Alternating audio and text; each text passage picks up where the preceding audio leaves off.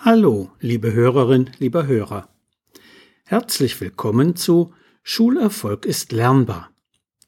Hören Sie heute aus meinem gleichnamigen Buch eine weitere Erziehungsgeschichte, die erste aus dem zweiten Kapitel. Sie heißt Gute Vorsätze zum neuen Schuljahr. Erinnern Sie sich noch an Ihre eigene Schulzeit? Haben Sie sich damals auch immer zu Schuljahresbeginn etwas vorgenommen?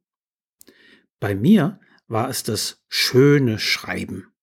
Es fühlte sich so angenehm an, den Füller über die gut gepolsterte erste Seite eines neuen Heftes gleiten zu lassen. So schön wollte ich es das ganze Heft hindurch tun. Doch schon ab Seite zwei sah meine Schrift wieder ganz anders aus. Den Willen, in diesem Schuljahr alles besonders gut zu machen, fühlt fast jedes Schulkind zu Beginn in sich. Doch im Grundschulalter fehlen noch das Durchhaltevermögen und die Fähigkeit, den langen Zeitraum eines Jahres zu überblicken und für sich einzuteilen.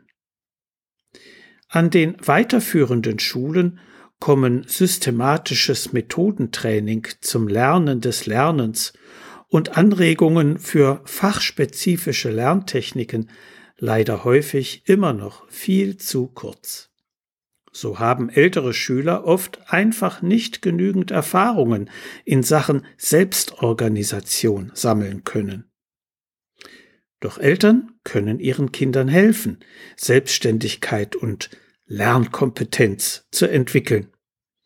So lassen sich gute Vorsätze anregen. Sprechen Sie mit Ihrem Kind. Erzählen Sie von Ihrer eigenen Schulzeit und von ihren Vorsätzen von damals. Vielleicht nimmt sich Ihr Kind spontan auch etwas vor. Sonst können Sie vorsichtig danach fragen. Falls es sich jedoch nichts vornehmen möchte, üben Sie bitte keinen Zwang aus.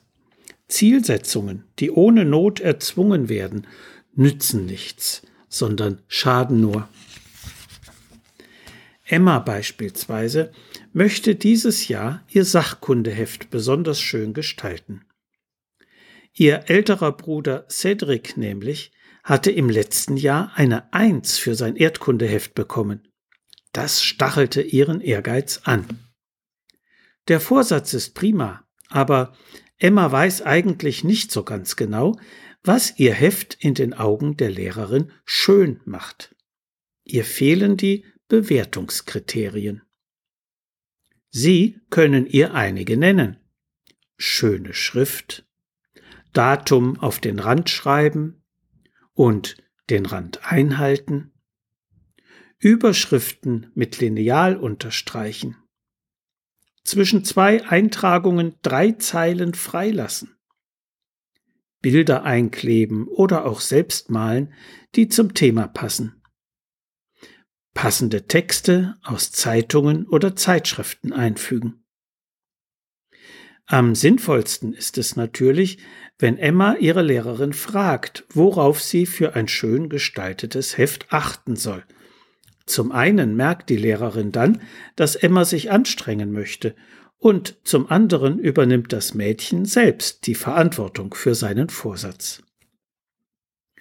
Wenn genau klar ist, welches Ziel das Kind erreichen möchte, braucht es Hilfe zur Einteilung seines Vorhabens in kleine, überschaubare Schritte.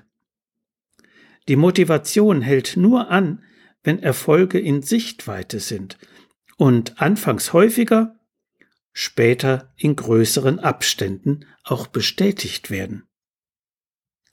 Ein Vater aus meiner Beratungspraxis überforderte einmal seinen leserechtschreibschwachen Sohn, drittes Schuljahr, indem er ihm zu Schuljahrsbeginn ein Mountainbike versprach, wenn er im Versetzungszeugnis ein befriedigend in Deutsch bekäme. So langfristig kann ein Kind in diesem Alter jedoch noch nicht denken. Die große Belohnung erzeugte zudem einen Erfolgsdruck, der der guten Absicht des Vaters entgegenwirkte. Emmas Mutter jedoch macht es geschickt.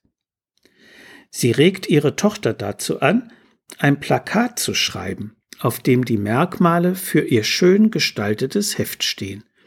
Das wird im Kinderzimmer aufgehängt. Emma darf ihr jedes Mal das Heft zeigen, wenn sie darin gearbeitet hat. Die Mutter lässt sie selbst einschätzen, ob das schön im Sinne des Plakats ist.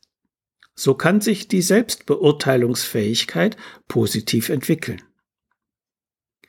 Während der ersten vier Wochen bekommt Emma jedes Mal einen Punkt für schönes Arbeiten. Bei vier Punkten wollen sie zusammen schwimmen gehen und bei acht Punkten ins Kino. Danach gibt es nur noch einmal pro Woche einen Punkt. Wenn wieder acht zusammengekommen sind, macht ihr Vater eine Wochenendradtour mit ihr. Im zweiten Schulhalbjahr wird nur noch monatlich gepunktet. Nach vier Punkten darf Emma das Ziel für einen Wochenendausflug mit der Familie bestimmen. Soziale Belohnungen, wie in Emmas Fall, sind sinnvoller als Geld oder materielle Geschenke.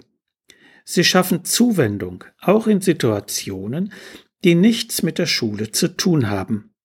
Das tut beiden Seiten gut, denn Eltern sollten nicht vergessen, ein Kind ist in erster Linie ein Kind und erst in zweiter Linie Schülerin oder Schüler. Übrigens, auch wenn Ihr Kind gute Vorsätze notwendig braucht, zum Beispiel wegen einer Klassenwiederholung oder besonderer Lerndefizite, sollten Sie diese nicht erzwingen. Gelingt es Ihnen nicht, Ihr Kind zu überzeugen, versuchen Sie stattdessen eine Beratung zu organisieren. Neutrale Personen wie der Beratungslehrer oder die Schulpsychologin können Schülerinnen und Schüler möglicherweise besser für einen guten Vorsatz motivieren als Eltern. So viel für heute. Sie finden viele weitere interessante Erziehungsgeschichten und hilfreiche Sachtexte in Schulerfolg ist lernbar. Medu Verlag Dreieich.